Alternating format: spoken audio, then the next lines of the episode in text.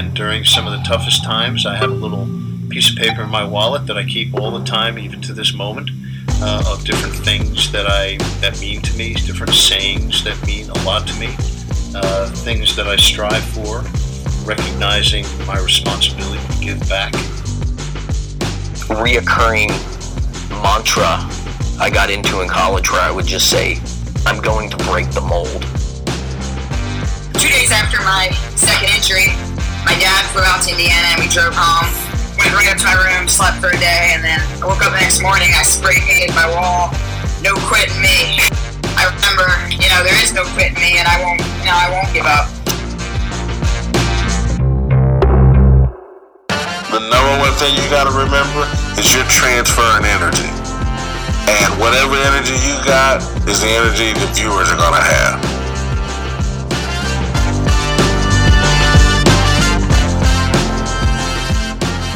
You are listening to Intentional Performers with Brian Levinson, where we talk with experts of craft about their journey and what they have intentionally done to be their best self. As we talk with them, the hope is that we uncover intentional gems that you can use in your life. Now, let's kick it over to Brian to introduce this week's guest.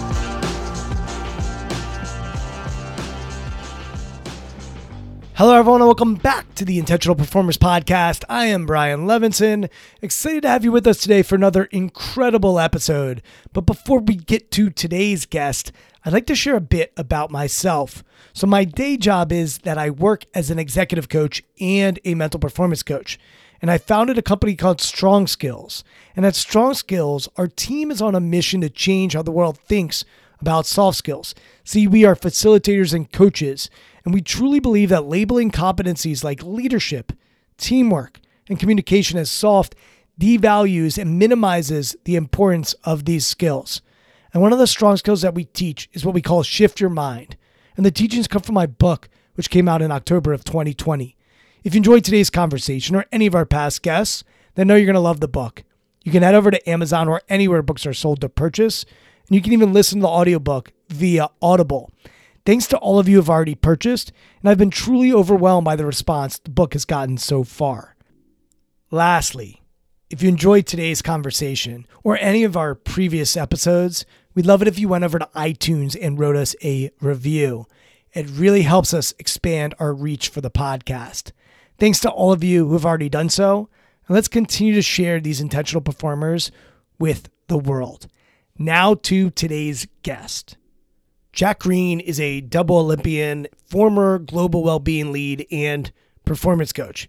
He has this unique perspective on what it takes to achieve high performance, and he also knows about the dark side of sport, elite sport, and high performance, and how some of the mindsets that he cultivated for himself professionally to get to some of the highest levels in his sport were also some of the mindsets that really led to him living a unhealthy life and getting into some mental health challenges that really did derail not only his career but but his life in general. His philosophy has become simple. If you are thriving personally, you will no doubt thrive professionally. And he's on a mission to help as many people as possible to be the best version of themselves. He retired from elite sport at the age of 28 after winning world and European medals. And we talk about medals in today's conversation and also why finishing fourth were some of the proudest races and competitions that Jack had.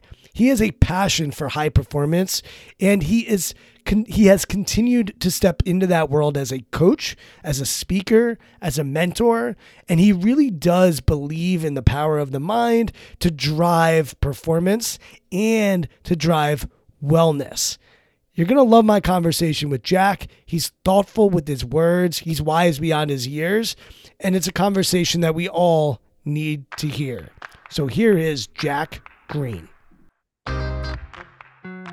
Jack, thank you so much for coming on the podcast. Before we hit record, we were both talking about parenting. You're a new parent, uh, so congratulations on that. And we were talking about how hard it is. And uh, I think about you as an athlete and a lot of your journey and a lot of your story, and there's a lot of hard stuff. And so we'll certainly get into some of the challenges that you faced in your life, uh, also as a runner. But where I thought we'd start is on this idea of speed. And I've worked with people in track, uh, cross country, and I remember reading David Epstein's book, The Sports Gene, which talked about how speed, there's a huge natural component to it, that it's very hard to go from being a slow person to a fast person. And as I hear your story and your journey, it's like, you know, I think a coach finds you and says, Hey, why don't you run? And you're good almost immediately. And then they say, Hey, why don't you do hurdles? And I think you win your your first race in hurdles. And at 20, you're deemed the most talented athlete uh, on, on Great Britain's roster. And so there is this idea for you around natural talent and speed and a gift that maybe you were given. And so I'm curious for you how you think about that gift and how you think about nature and then also the idea of nurturing nature and and how that has impacted the way you see gifts or talent and how you see the world from that lens. That's a big start. So I like that. We're, we're going in real heavy. Um, obviously, really pleased to be here, and, and these are the kind of subjects I love talking about. And as you said, from a a young age, I could run. I was faster than everyone else from day one. Uh, I what I did have to find my event. I was good at, at, at, most sports, all sports. I started as an 800 meter runner and high jump, but as you said, a coach said to me, "Jack, you're tall. I'm six foot four uh, now, so I've always been tall as a, a kid as well." Said, "You're tall give the hurdles go, see what happens. And as you said, my first race, I, I, broke the British record for my age and went, brilliant, this is the one I'm going to do. And started my journey there. And I don't like to talk about luck because I think luck doesn't have any ownership over it. And I also don't think it's repeatable. Um, and I'm very big on let's get repeatable success. So I talk about fortune rather than luck. So I'll probably say fortunate a lot in this. So I was really fortunate to have natural ability, height, so on and so forth to be able to do the chosen career that that I went into. In the end, track and field is is even more brutal as a sport, uh, like a lot of Olympic sports. That if I wasn't the height that I was, I didn't have the certain natural abilities, I wouldn't have gone professional. Because yes, there is skill. There's a lot of skill in biomechanics and how you move properly and how you execute your race. But physical is the number one game, which is also why I like it. It's very pure. But for me, I know so many talented sports people. At the age of 15, just before I, or 14 rather, just before I started becoming that kind of next big thing, I remember running the 400 meters and, and being eighth in the UK, which is a fantastic thing as a 14 year old, eighth in the UK for my age. But there were seven people who were faster than me. Those seven people, none of them went professional. I ran hurdles faster than all of them ever ran 400 meters without hurdles. Yet they were hugely talented, gifted, physically blessed people. Yeah, they might have matured early or whatever, but they had real physical ability. But I could outwork anyone. And I came from a, an environment growing up of single parent family. We had nothing, we struggled, very working class that I knew what I had to put in. And also athletics then became my kind of escape and the thing that was going to give me opportunities in life and the thing that I then became obsessed with. So that nurture piece is hugely important in in where you go. And I don't think that nurture piece, I think we look at it as you're, when you're a child, it's just how how you nurture. Yeah, that, that's that's the majority of it. But I still have elements of learning and experience that I'm having every single day. So that's still influencing the natural abilities that I have. Hey, Jack, if I asked you when you're 20 years old, you're deemed like this really talented guy, tons of potential. I'm sure the word potential, you're six four, mm-hmm. you got the speed.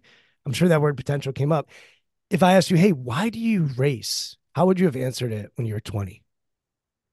To win, to be the best.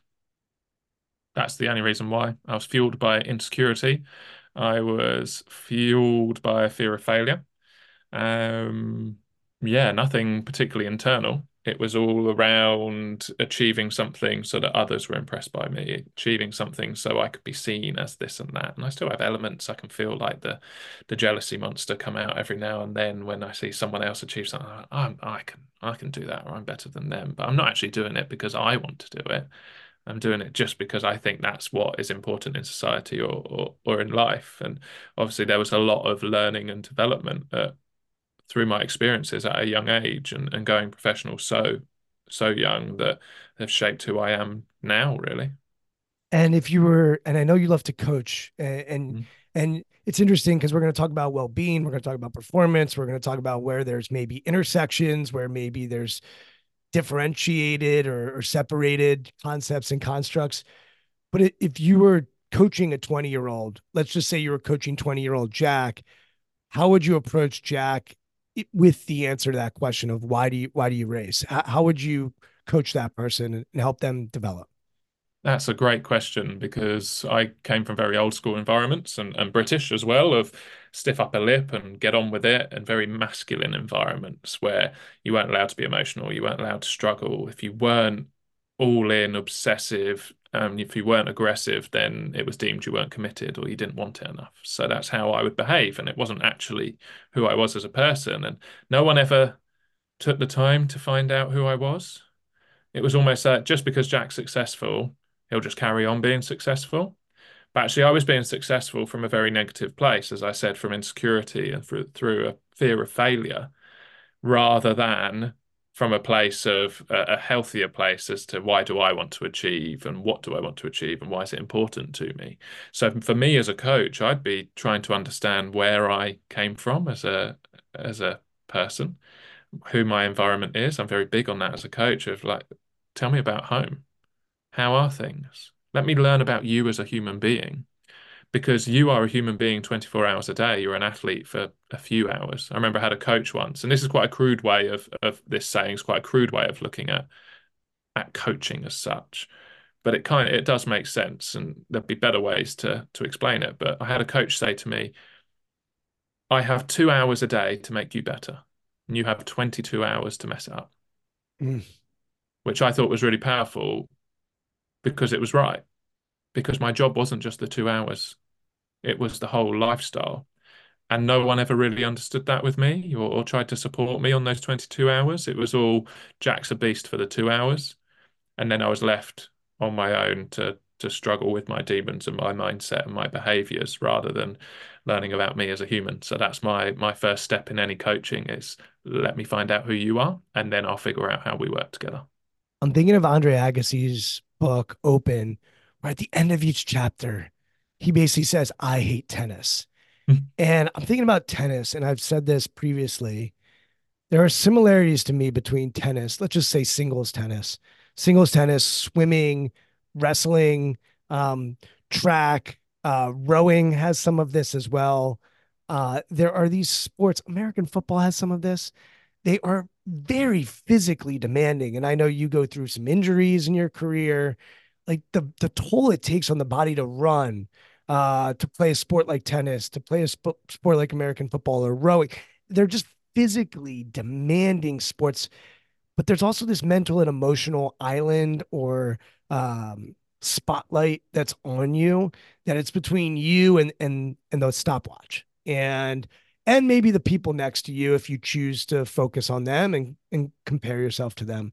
But I call these sports pain sports because you have to physically train to be fit, to be in shape.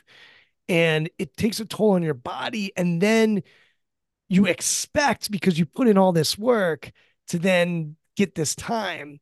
And whether it's fortune or luck, I actually loved your framework around fortune and luck, and I haven't really heard it that way. And that that was pretty clean and clear for me. So thank you for that gift. But but when you're in it and you're in the pain sport, I'm thinking of Agassi. I'm thinking about you. Did you love running? Did you if you look back, like was the relationship relationship of love or was it was it a different type of marriage? Well, I've I've never really run since retiring. Um, I can run, and I might go out.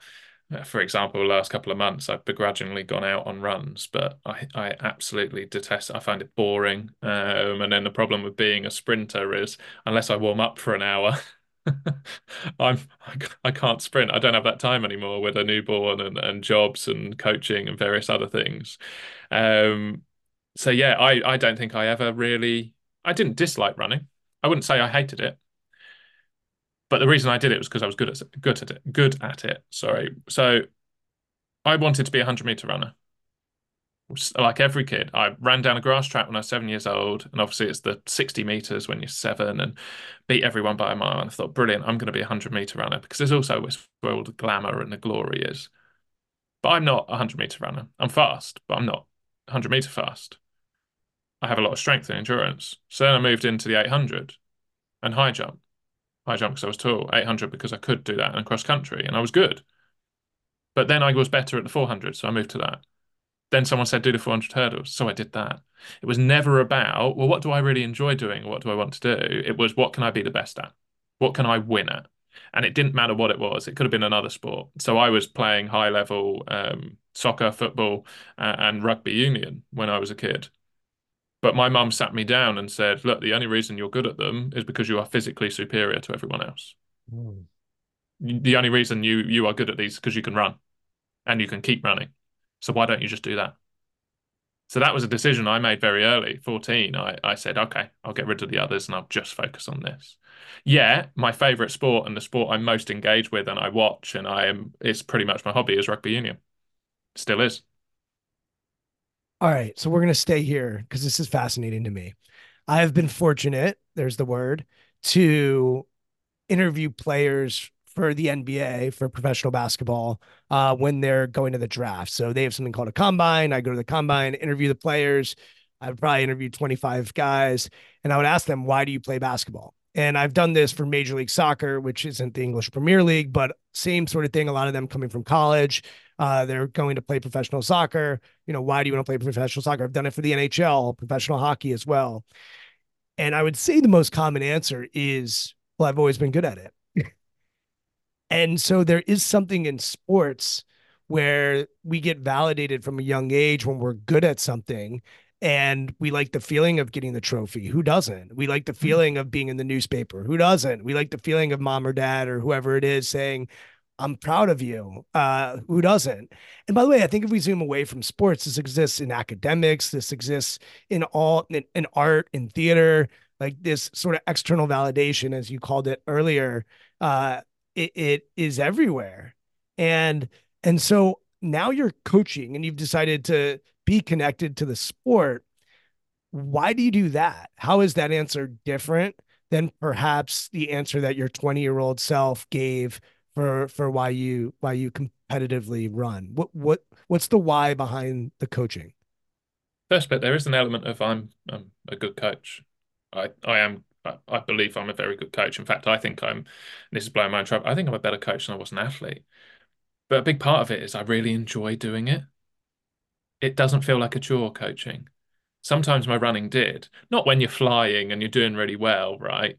But track and field, you pre-season for seven months. There's a lot of just hard graft to get to that point where you're flying in the summer, where it feels easy. Whereas with coaching, what I love most, and I work with other sports and help teach them how to move, how to run faster. And I do performance coaching with businesses and mentoring, and I love that. And it's all because I like seeing people develop and grow and really hit. And I don't use the word potential, it was mentioned earlier. I hate the word because I think potential is just made up by someone. There's no facts to potential. Well, you've got potential, and then it puts such a weight on on young people because you don't you might be more informed. I might be more informed to look at an athlete, a young athlete, and go, hmm, they could do something. But I don't actually know. So why would I put that pressure upon them? But anyway, that's a slight detour. Um, I just really enjoy seeing people grow and develop. And also, I'm really privileged that I've been through a lot within my life and then within sport, and not just being successful, but mental health and various other pieces. I really struggled. I still continue to have moments where I struggle if I can help someone through my experience and my knowledge either not struggle as I did or have the tools to manage better when they do struggle, kind of winning. And how cool is that? And uh, the other thing is, I'm really passionate about trying to win the right way because I I won and I was successful. I could have been more successful. Anyone could. That's the whole thing, right? Everyone said they could. You run a PB, you always think you can run faster. You might not have been able to, but you always think you do. I was successful though. A world medalist, been to two Olympics, great. I've been top 10 in the world pretty much my whole career. But I did it a really hard way. And I, the sacrifice and the cost was myself and my health and my mental health in particular. But I know I can, I could have won in a different way. And I know I can help athletes win without destroying themselves. That doesn't mean it's easy. It doesn't mean it's nice at times but I know we can do it in a better, healthier way. One of the things that I hear underneath what you're saying is we've got external motivation on one side, we've got internal motivation on the other. And perhaps if you study the sports psychology literature, they would say, hey, go toward the int- intrinsic motivation. And yet, and they would say, you know, comparison is a thief of joy, like stay away from comparisons. And as I hear you and as I'm thinking about my perspective, I, I'm very cautious to just say, oh, be so black and white in that way. And the way I like to think about it is yes, we need to be thoughtful around extrinsic motivators. And if it's just external motivators, you might be playing with some fire there. But how do we create an and here where you are clear on your internal motivation? You know exactly why you do what you do. And it's a 10 out of 10 on intrinsic motivation. And then your external motivation is just one step down from there. And maybe you do compare yourself to the best runners in the world and you do see what they're doing. And you do say, all right, is there anything I can learn from them? And is there anything that maybe I'll steal from them? And I think where we get it wrong is when we say to just just delete that side of you that that did get you to top 10 in the world, man. Like let's be honest. You said there were eight other runners that you were, you know, competing with when you're 15 that were faster than you and they fell off uh, like you did work your ass off. You you did a lot of amazing things. And so we minimize sometimes the external by just saying, oh, focus on the internal. And anytime I've studied healthy superstars, you notice that they have both and they have a range in their identity and they they do want to be great and they are striving to be better than everybody else. But to your point earlier not at the expense of their internal drive and the clarity of their internal drive. Uh, I'll just use an example. Like I listen to Giannis Antetokounmpo, uh, who's an NBA superstar right now, and look, this is a guy who is gifted, fortunate, I mean, he had a growth spurt late. He came to basketball late. And when he entered professional basketball in the US, he was 6'11, raw, but he has gifts that other people don't have. And yet he's transformed his body. He's become a better shooter. He's worked on his craft and his game.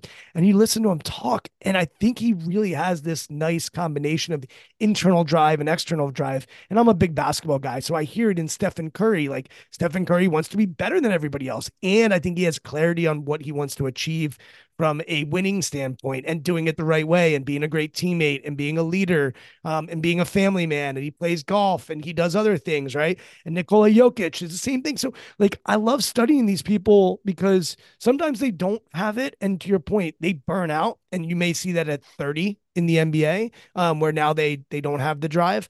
But if you study uh, others you can hear no no no you can have both you can have the internal and external but let's just make sure we're prioritizing the internal because our society and our world tends to really give you the flowers they're literally giving you the flowers that's an external motivator and that's addictive and i think we hear that in hollywood and musicians it's they get addicted to the external and it's a slippery slope so i just went on a rant but i saw you nodding your head so feel free to on ramp at any point uh, during, this during it. This is my this is my stuff, right? This is my my passion and, and where I get most excited.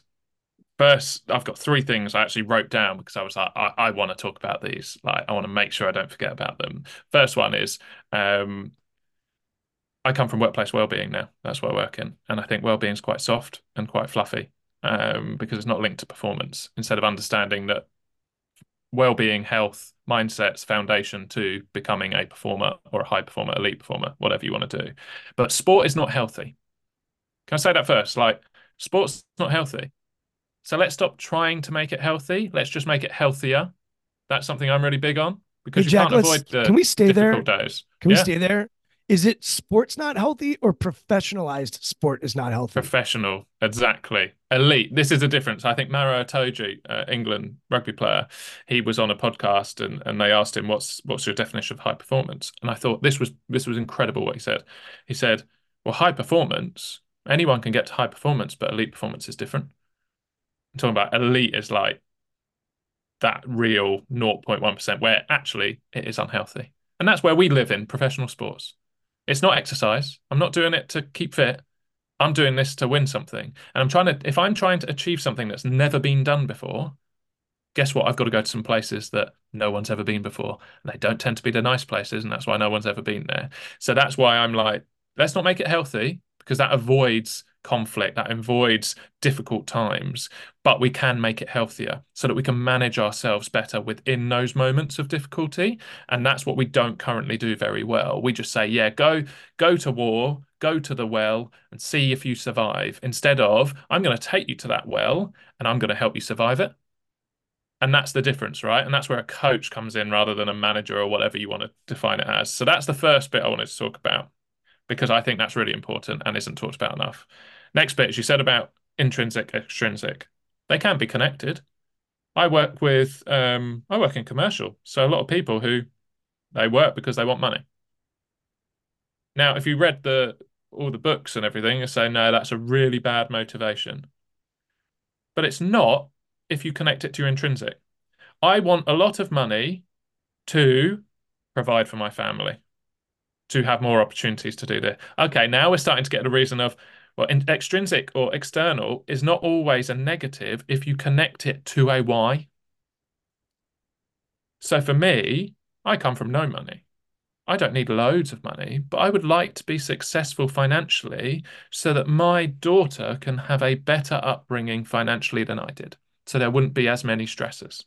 Doesn't mean I need to go and become Bezos or something because I'm not willing to pay that price of where I would then neglect her potentially because I'd have to put so much into that. So that's where I think we'll connect it to the why, and it might not be unhealthy. And then the other one is comparison, and you said it perfectly. Loads of people say, "No, you shouldn't compare." Well, why not? It's very natural. It's a very, it's a pretty much one of the things we're programmed to do for survival. I judge people I assess my environments to find out whether it's safe, what how I need to react. And this is where I talk about well, be aware, don't compare, which almost sounds like a horrible commercial. But being aware of my competition is incredibly important. Comparing myself might not be the most healthy thing, but being aware of it is actually a part of my job if I want to be successful. As you said, what can I take from that person? What can I learn? What are they doing that might give me an advantage at this point because I can I can overcome that weakness they have with my strength. Whatever it is, it's competition. So be aware, but if you get stuck into that comparison piece and the standard way of society is looking on Instagram, seeing everyone's life and saying, hold on, which we've all been in at some point and every now and then have. But it's good to be aware of what your competition is doing. That was awesome. So I the one thread I want to pull on is when you mentioned Bezos. And I'm thinking, all right, we have Bezos and we have Serena Williams, right? And and they're both working their way up to being the greatest in the world at what they're doing. But there's a difference, which is Serena is let's just use tennis as an example. She's just working her way up to perform and compete and to win but there's not like an ownership. There's not something she's building from a tennis standpoint that then will sustain and live on so that she can step away and then just have it work for her. Whereas Bezos is building Amazon ideally to then have it work for him in a passive way right? And so there's this idea of ownership that is different than being a performer. And we see this. Why do you think Serena then is getting into business? Why do we see um, Jason Momoa, Aquaman, getting into vodka or water or creating, you know, business entities or Taylor Swift, you know, doing things besides just going on tour is because there's a lack of freedom that comes with being a elite performer. Elite performers don't have autonomy. They have to show up to perform in a concert. They have to show up uh, in front of 30,000 people. Uh, like they don't get to decide and they're not building something that then gets to create for them beyond itself. And, and so you had a post on LinkedIn today where you talked about ownership and sort of do you have it or does it have you? And you mentioned awareness before. And I think it's an interesting framework because it's like let's use money as an example. If I have money, I just want to make sure money doesn't have me. And if mm. money has me, then then even if I'm Bezos and I don't know anything about I I, I I'm not speaking on I don't know him anything like that, But if money has him, then yeah, maybe he isn't present for his kids and maybe he isn't present for his wife and and all these different factors that lead to unhealthy decisions that a performer can often have to make.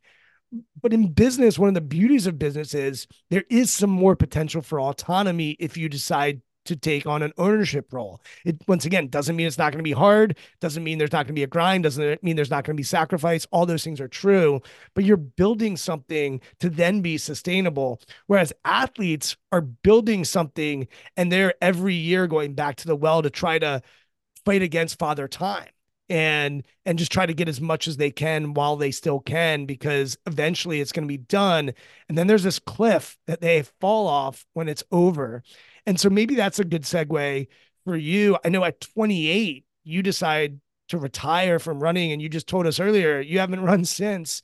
Um, and I think there was one race that you did you did jump in um, to support a teammate and to help them, which was probably a different experience.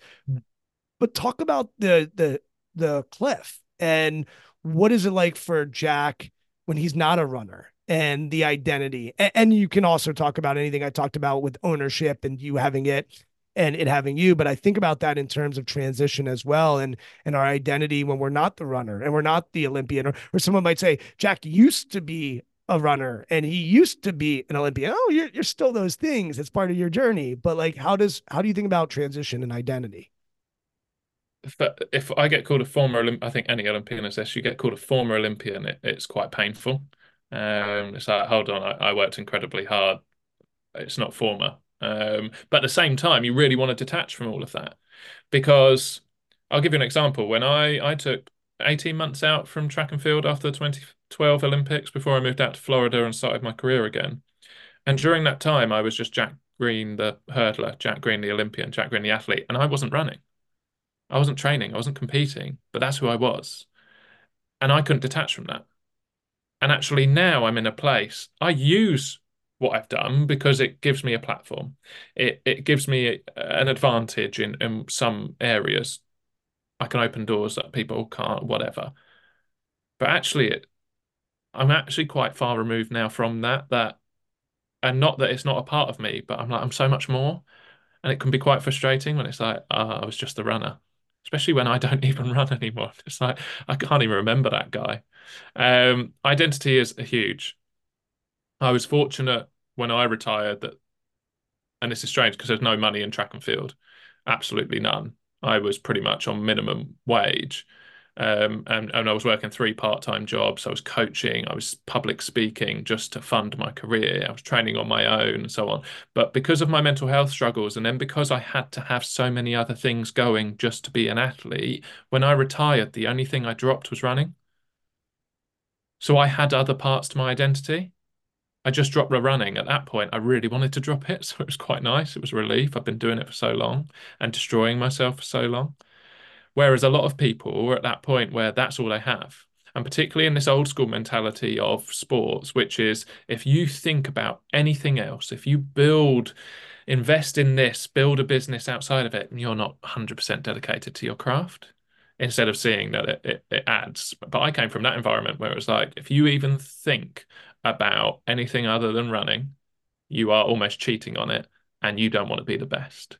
I remember like being told by former coaches, like, if you started seeing uh, seeing someone, seeing a partner, mm, I don't think you should be doing that because that'll take away from your sport because now you're not completely focused on it.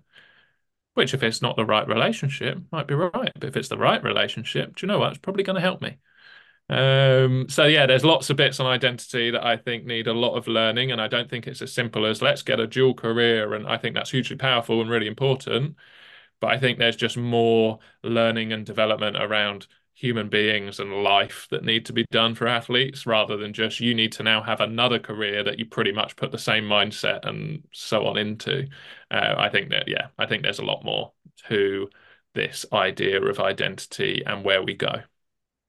You're you're harkening back to that 22 hour compared to two hour idea where yeah, if I think of the 22 hours as opportunities to screw up, hell yeah. Like you can drink, you can smoke, you can eat unhealthy, you can be in a bad relationship, you can have toxic friends. You know, you could have grifters. I mean, there's all this stuff that can happen in the 22 hours.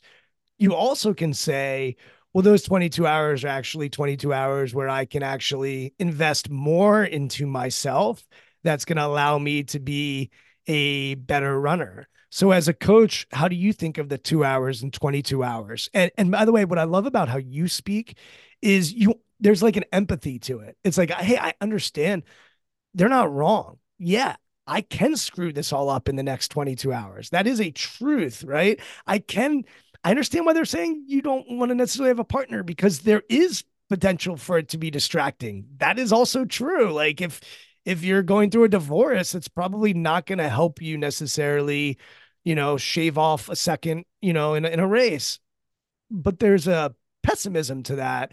There's also it's interesting. You we would talk about the word potential.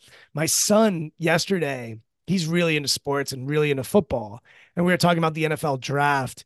And there's a quarterback, and he goes, "Yeah, he has a lot of hope." And I said, "What do you What do you mean he has a lot of hope?" He's like, "You know, like he could be a lot better." And I could tell he was trying to remember what the word was, and the word he was trying to get to was actually potential. And it's interesting because when we draft in sports, we always talk about potential and what someone could become. And it's such an interesting word because I've gone back and forth on it. I hear you on like that word being negative because we might place it on someone and they have to carry the burden of potential.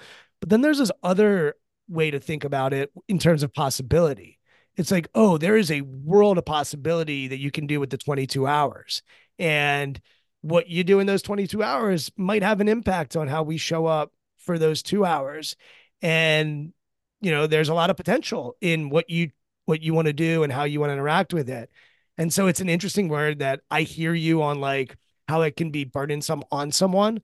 I also think it can be liberating for someone to say like, "Oh, there's a world of potential that I didn't know existed." So it's an interesting word, and and we can go into the 22 hours and how you think about that, or how you think about that word in terms of uh, maybe for someone to own their potential. All right, like what can I do, and maybe process versus outcome, and how we think about those types of things. So quickly go into that potential piece because it is quite. I've had it. I've talked about this a lot. It is quite divisive on it, but that's divisive with people who care, not the people that don't. So potential is not a problem if the person saying you have potential is going to sign up to supporting you and bringing some safety. But the problem is, most people who say you have potential never take any responsibility or ownership. We talked about ownership to support you on that journey. So you just go, you've got potential, see you later. So you literally just put a load of pressure on someone and, and off you go. Whereas me as a coach, I can say, technically, I could say, I believe you have a lot of potential and I'm going to help you get there. Now I've created an environment where that's not pressure. That's actually empowering because I've said, I think you can do so. So I believe in you and don't worry, you're not on your own because I'm going to get you there or at least you, support you and, in that. And you could even ask, hey, where do you want to go?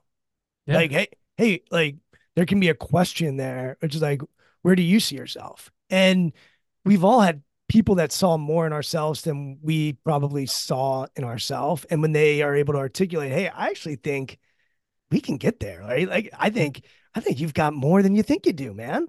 Uh, like I remember a, a fresh, my freshman year of college, I had a writing teacher, writing 105, like basic writing. He's like, oh man, you can write.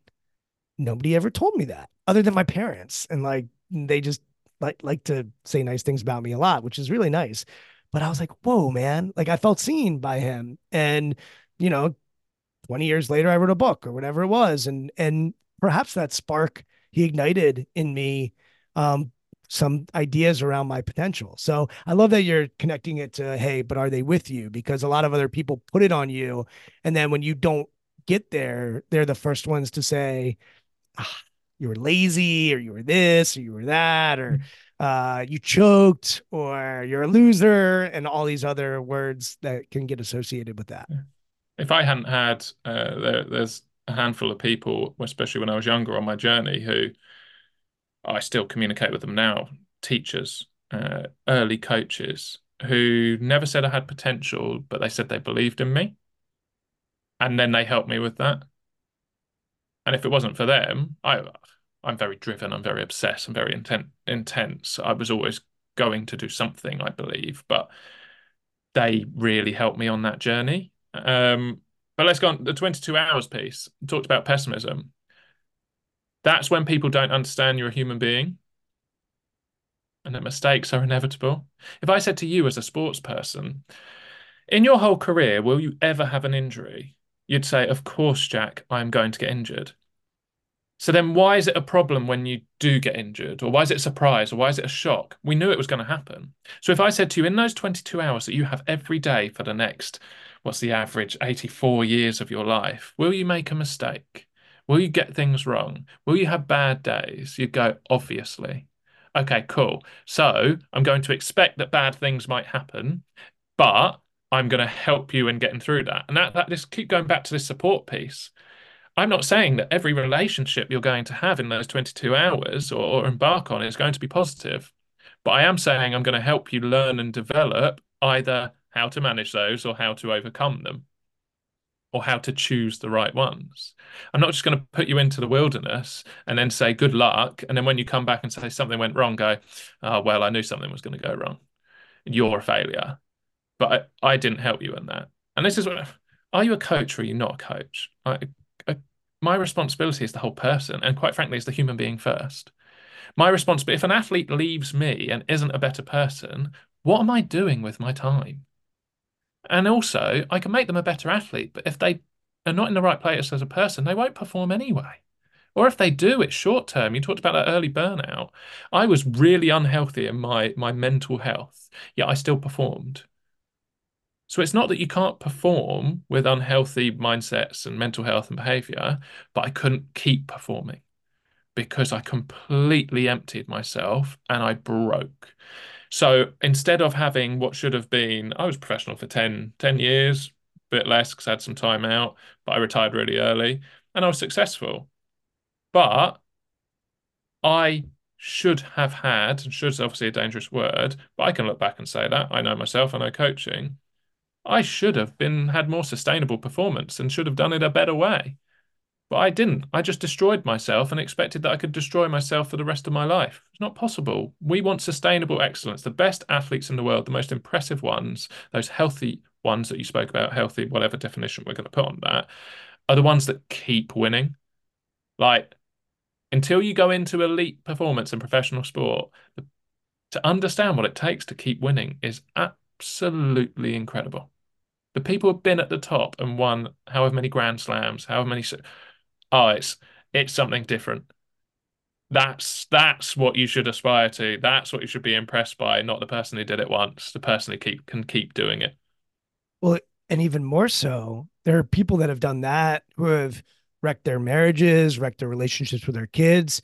And once again, that's their choice. That's their decision. If that's what is most important to them, uh, like who am I to say that that's their journey, right? And and whatever works for each of us. But you use the word success a lot there. It's just about, hey, how are we defining success? Mm-hmm. And I know for me personally, like if I wreck my marriage, if I wreck my relationship with my kids, that's not the juice is not worth the squeeze for me. Um, someone else might look back and say, you know what? Like we got married when we were 18. Um, like we were in love then but we grew out of love and we needed to get a divorce. And so there's more to it. And, and our society tends to say divorce is bad marriage is good. I don't even believe that's necessarily true because sometimes people grow apart and they need to split and that's that's okay. But i'm going to bring up divorce because it's interesting when i was thinking of the 22 hours and the coaches that would say you shouldn't have a partner it's like yes it, it's true 50% of marriages end in divorce. So, like, you're signing up for something that has a high potential or propensity for failure. And yet, all our societies continue to do it and, and we dive in. And, and so, why is that? It's, to your point, like, well, bad things are going to happen. It's life. Like, we're going to die. Like, there are bad things that are going to happen. And the question is, is it worth it? And I think that's the question we all need to be asking, no matter what we're doing. If we're an investment banker, it's like, okay, if you're going to put money to support your daughter and make sure that you're doing that, where's the line for you? And like, when is there an exit for you? And if you're only doing this for that reason, let's make really clear boundaries around how long you're going to do this for. And I think that's the key here is for each of us to think about what does success look like? Where is it not worth it? Where is is there another possibility that might exist that doesn't have to be as painful? Um, does that exist for me? And, and so for me, I got married not because I don't want to be divorced, but because I want to have a partner. And mm. that partner makes me better. And that doesn't mean we don't have fights and arguments and disagreements.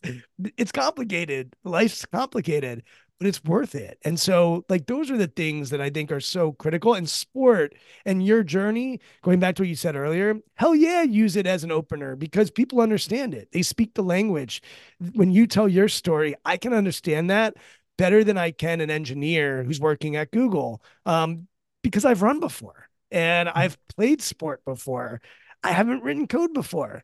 And so there is a platform and a, an opportunity when you're in the world of sport to connect it to life uh, in a beautiful way. And in life, there's darkness, and in sports, there's darkness. So I love that you own that component, and it, it's part of your your journey as well. All right, any any thoughts on what I just talked about, and anything bubble up for you?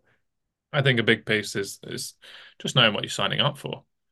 And as you said, with success, there isn't a right or wrong. It's whatever you're going to choose, but you need to know what the price is and decide whether you're willing to pay it. I retired at 28 because I wasn't willing to pay what was required.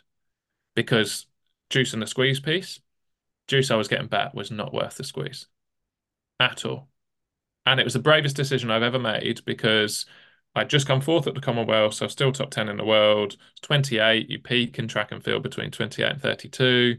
One year out from my third Olympics. No reason why you can't go and do all these things. And obviously, the reason it's the bravest de- decision I ever made is because it went against what people expect, and that was that was tough thing to do. And there's still a lot of people that don't understand why I retired, but it was all because I wasn't willing to sacrifice myself anymore for something that no longer had the value or the weight.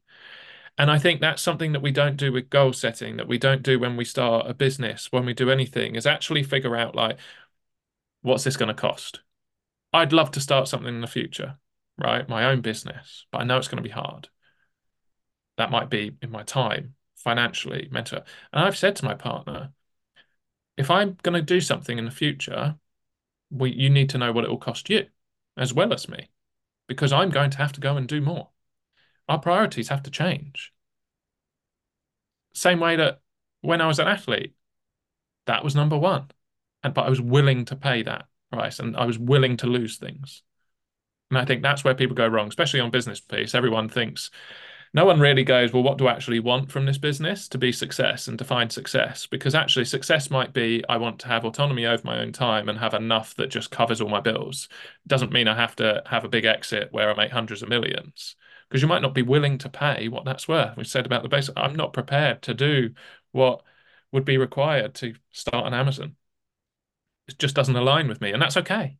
But it does for other people. So I think that define the success and figure out the cost and then figure out why you want it. And the reason why people tend to not follow through with things is because that price comes up, the cashier goes, right, this is how much it's going to cost. And they go, oh, no, I wasn't, I d- I don't have enough for that, or I don't want to spend that. So I'm out. But you should know about that before you start. And it's interesting we talk about success and you mentioned top four. I've always been so curious about this for Olympians, where we give gold, silver, bronze. Well, what about fourth? And and you've experienced that. And multiple so, times. and so I want to get this perspective because I also, as I mentioned, uh, I've done a lot of work in basketball and in basketball and college basketball, if you make it to the final four, it's a successful year. Hmm. Like it, I've had coaches on here who have made it to the final four, and they usually don't say, Oh, you know, we were two wins away from winning the whole thing. They're usually like, Heck yeah, we made it to the final four. And even like, if they're up for the Hall of Fame, they'll list how many final fours they had. But in the Olympics, they don't say, Oh, Jack has, or, or in any, any of sort of running, um, competitions, worlds, that sort of stuff. Like, oh, you finished fourth, great job. Uh, so it's interesting as we as we think about what success is and what it's not, and the perspective with which we take with that. But what was it like for you to finish fourth Um, and, and you had other times where you finished above fourth, but I'm curious about four because it seems like a unique space to be in for for a runner. And I've not really thought about this, but I actually started my career and ended my career with a fourth place. So as much as I went, I went pro 18, 19 and went to my first world champs at 19, but at 20 years old at the Olympics in London, I came fourth in the relay and we missed a medal by 0.13 of a second. Then in my last competition at the Commonwealths, I came fourth in the 400 hurdles and missed a medal by two hundredths of a second and missed a silver medal by six hundredths of a second. Try and do that on a stopwatch and you realize how how close that is. Uh, you do get something. They give you a nice paper certificate. It's not quite the same, but you get something. But as you said, I remember 20 years old finishing, and obviously in London, in Britain, it was such a big thing. So I remember you get a month off. So I'd go out and have a few drinks and enjoy myself for a month every year. And after those Olympics, I was, I was, I was finding it difficult anyway, dealing with all of that and dealing with the Olympics at, at that age and what was perceived as failure. But I remember it kept on being rubbed in when you'd meet someone and they'd be like, "Oh, what do you do?" And I said, "Oh, I'm an athlete." And they're like, "Oh, did you go to Olympics?" That's always the first one in track and field, right? Did you go to Olympics? So you can. I've got a friend who's been to multiple World Championships, Europeans, Commonwealths, but has never been to Olympics. And yet, the only thing anyone asks him is, "Did you go to Olympics?" And he has to say no. Yet he was an incredibly good athlete. Uh, it just didn't work out on those times for injury. And then I used to get, "Did you go to the Olympics?" Yes, did actually. Did you medal? No. I came fourth. And I remember, and I tell this story when people ask, and uh, it's so funny that I remember I was speaking to this this person. She she said, "Oh, did you go to Olympics? Yes. Did you medal? No." Patted me on the shoulder and said, "Ah, that's a shame." and I thought, "It's not." And I was like, "It's not sports day. Like, I just came fourth at an Olympic Games at 20 years old, but it was seen as a as a failure." And as you said, how bizarre that actually, and even just going to an Olympics or uh, define success for anyone, but as simple as Olympics, to go into the 400 meter hurdles in the Olympics, other than a few countries that get their wild cards, whatever it might be, you are the top 32 in the world at that time at what you do. That is incredible.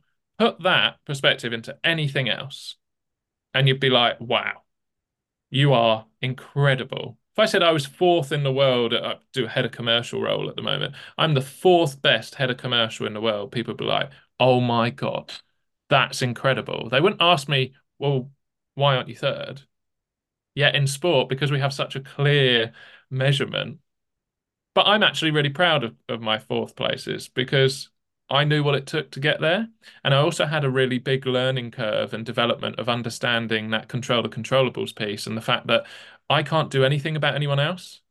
So when I finished fourth at the Commonwealth Games and I missed it, missed it by the narrowest of margins to the point normally you dip across the line and you know, you know if you've got a medal or not, where you finished. Like I've net this is the only time I actually got it wrong. And I was like, I've got a medal there. And then it came up on the, you're standing there, comes up on the board. Nah, I missed it by 200. And I celebrated. Yeah, I came fourth. And the reason I celebrated is because three people ran faster than me, but I did everything I could on that day. I genuinely, it's the best performance I've ever had in my career. And it just happened that three people beat me, but I couldn't do anything more. They were just better than me on that day. Didn't mean I was happy about them being better than me. I went and worked, right? But I accepted the fact that I did everything in my power. And that's why fourth is something I'm actually really proud of. I think we often mix up complacency and contentment. Uh, I think when we're content and we know we're doing everything we can, it actually drives us. And it drives us to continue because it feels good to feel fulfilled and to have that feeling of hey i did whatever i could and and i just lost. All right let's keep working at it. Let's keep learning and growing and getting better because this feels good to get fulfillment and contentment. Whereas complacency it's like you know, it is what it is. You know, I, I just can't get there. Uh, I guess I'm just not good enough. Like complacency sounds very, very different than contentment. So when I hear you talk about that, I hear contentment.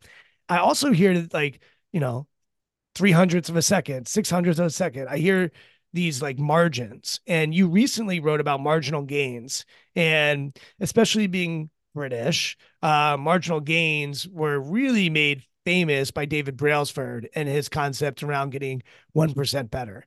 And the article I read, you sort of pushed against it uh, a little bit. So, can you talk about why not focusing on marginal gains might be a way to go for an athlete?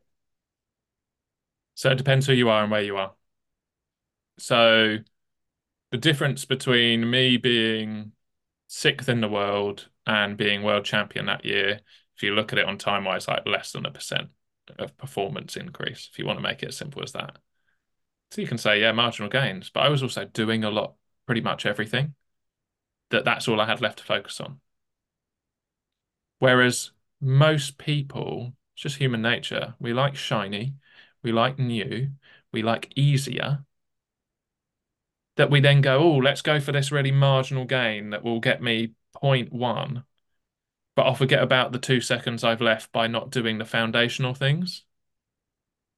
And that's where I really push back. And it's like, it's that whole standard thing. We want to get the basics right, get your foundations in place. It's as simple as for me be efficient. If I can spend the same amount of time on something basic that helps me improve more, I'm going to do that. Because why would I spend more time on something that doesn't help me improve as much? Does it make the boat go faster? One of those, right? And if the answer is that makes it faster than this, then I'm going to go do that. And most of the time, it's not the marginal gains because you haven't got the foundations in place or the fundamentals. You still eat horribly. You still don't sleep properly. You don't whatever. And that's where I get frustrated on it is let's go for the big things. Once you've got them, let's see what we've got left. But yeah, so especially in terms of like normal society as such outside of elite sport where people get really excited about marginal gains but these are the people that aren't doing the foundations the most. So when we talk about foundations you've been open about your challenges with depression bipolar tendencies anxiety and i have a quote from you that i think summarizes this up really nicely and then i'd like to hear what's foundational for you to make sure you're at your best. So the quote is there are some days where I feel some things and I don't like them, but I can deal with them. On the plus side, I feel joy and happiness, which I haven't felt in years and years because I tried to block out everything. So, what are you doing to make sure you're foundationally healthy uh, from a day to day basis or a moment to moment basis? Yeah, that's I don't even know when that that you've you've dug deep there for that one. Um, I can remember saying it, but it was a long time ago. And that was all around vulnerability and being emotional and coming from an environment and, and an upbringing and, and not a wrong upbringing, just the environment that I was in, the upbringing that I had, where it was that British masculine can't feel things, not allowed to be vulnerable. Vulnerability is a weakness, which in sport we see all the time. And I remember, um, and this is this wasn't meant to have have the kind of result that it did, but I'm I'm as I said, I'm all I'm all or nothing. I'm quite all consuming. And I remember a coach said to me when I was young, when you're struggling at the end of a rep or when you're feeling really tired or fatigued, you walk off really tall, head held high, and if you need to go down on the floor or breathe heavy or throw up or struggle, you go and do that when no one can see you because then people think you've always got more they think you're strong and so on. And i was notoriously known for this even in the in like team gb when we'd be in training camps. I remember people just being like how do you do this? How are you not on the floor? How are you not struggling? But i was i was really struggling but i'd been taught from a young age that i wasn't allowed to show people any vulnerability because they'd use it against me or it was weakness and that stopped me from feeling anything or not being able to handle emotions when they came because I told myself I wasn't meant to struggle, that I wasn't meant to feel upset, depressed, that when those emotions came up, I couldn't handle them because I said they didn't exist. And now they were here. Now I've got to deal with them and I don't have the tools to deal with it. And that's where I'd really, really struggle and then end up in these really bad places.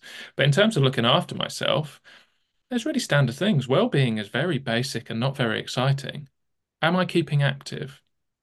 so physically active, which I don't do enough at the moment. Since having my my daughter, I have completely neglected myself and actually had to have some very honest conversations with myself of you can't keep giving if you have nothing. in the tank. So I've had to start being selfish in a way of I need to prioritize myself at moment so that I can then be the best person and, and be the best dad or partner, whatever that might be.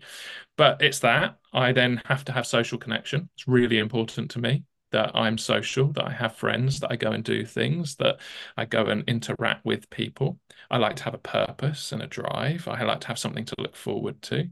You know, standard things you can put in there around nutrition, around whatever it might be. But the simple way is what are the things that give you energy? And what are the things that sap away from you and take from you? Do more of one and less of the other or learn to manage the negative ones and then yeah encourage yourself to do more. And it's different for everyone. I got myself a dog when i moved back from florida to the uk because i was lonely and i only thought about myself and it made my world feel a lot smaller that i needed something outside of me to look after and to have as a companion that was part of my health and well-being and that was part of me being able to be a top performer was that I was able to step away from sport and focus on something else, as simple as a dog. Um, so yeah, there's a few things in there, but prioritizing yourself and well-being is incredibly basic and simple, and that's also why people don't do it because it's not very exciting a lot of the time. Well, that's a great place for us to wind down. Jack, I have no idea how I found you on LinkedIn. I really don't. It's probably that you posted something and then someone shared it. And then I don't know, maybe you connected with me, I connected with you. I have no hmm. idea. I, I could probably go back in the archives and try to figure it out. But I'm grateful that we did. And in a world where I think we all are becoming more aware, I like that word that you focused on earlier about the downsides of social media. And we should be aware of them and, and the impact they have on our health. I'm also very uh, appreciative and mm. for I feel very fortunate to be on LinkedIn where we're connected and, and having a meaningful conversation uh, in, in, January. And so uh, I'm grateful that our paths crossed. And, and for a minute, I'm grateful that I'm on LinkedIn and I'm appreciative for being on LinkedIn. Um, I know you post there quite a bit. Um, if people want to follow you on LinkedIn or if they want to bring you in as a keynote speaker or get connected with you all uh, around well being, where are the best places for them to find you and, and also to follow along your journey?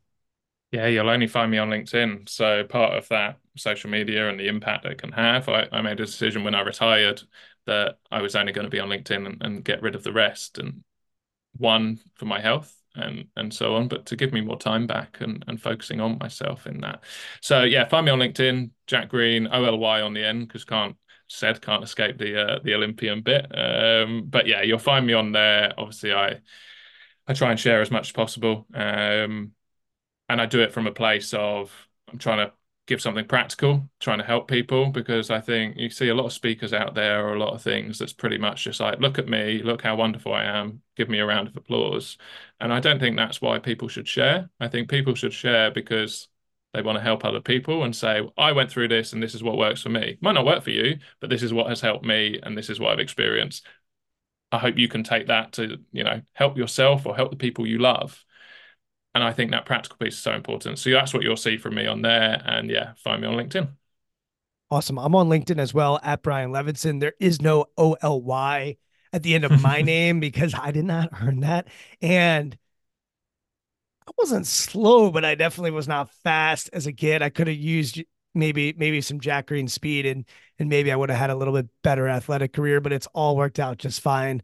Uh, I think for both of us. So, um, Jack, great to meet you in person or over Zoom, or I guess this isn't in person at all. It feels like we're in person though. It does. It feels, it feels more in person than following your stuff on LinkedIn. I feel like even though I I read your stuff or I watch interviews with you, there's still nothing like an interaction. And so uh thanks for making the time to interact with me and, and our listeners.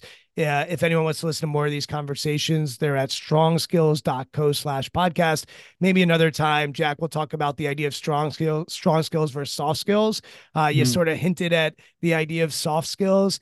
Uh, so our company was founded on this idea that these skills that we were talking about today are are not soft that they're actually what makes us strong so uh, i'll leave you with that little nugget and and thanks for sharing all your wisdom and a little bit of your journey and and i'm excited to see what continues to happen both personally and professionally in your life as well no thank you for having me Thank you for listening to Intentional Performers with Brian Levinson. Here is this week's episode gem. Potential is not a problem if the person saying you have potential is going to sign up to supporting you and bringing some safety. But the problem is, most people who say you have potential never take any responsibility or ownership, we talked about ownership, to support you on that journey. So you just go, you've got potential, see you later. So you literally just put a load of pressure on someone and, and off you go. Whereas me as a coach, I can say, technically, I could say, I believe you have a lot of potential and I'm going to help you get there. Now I've created an environment where that's not pressure.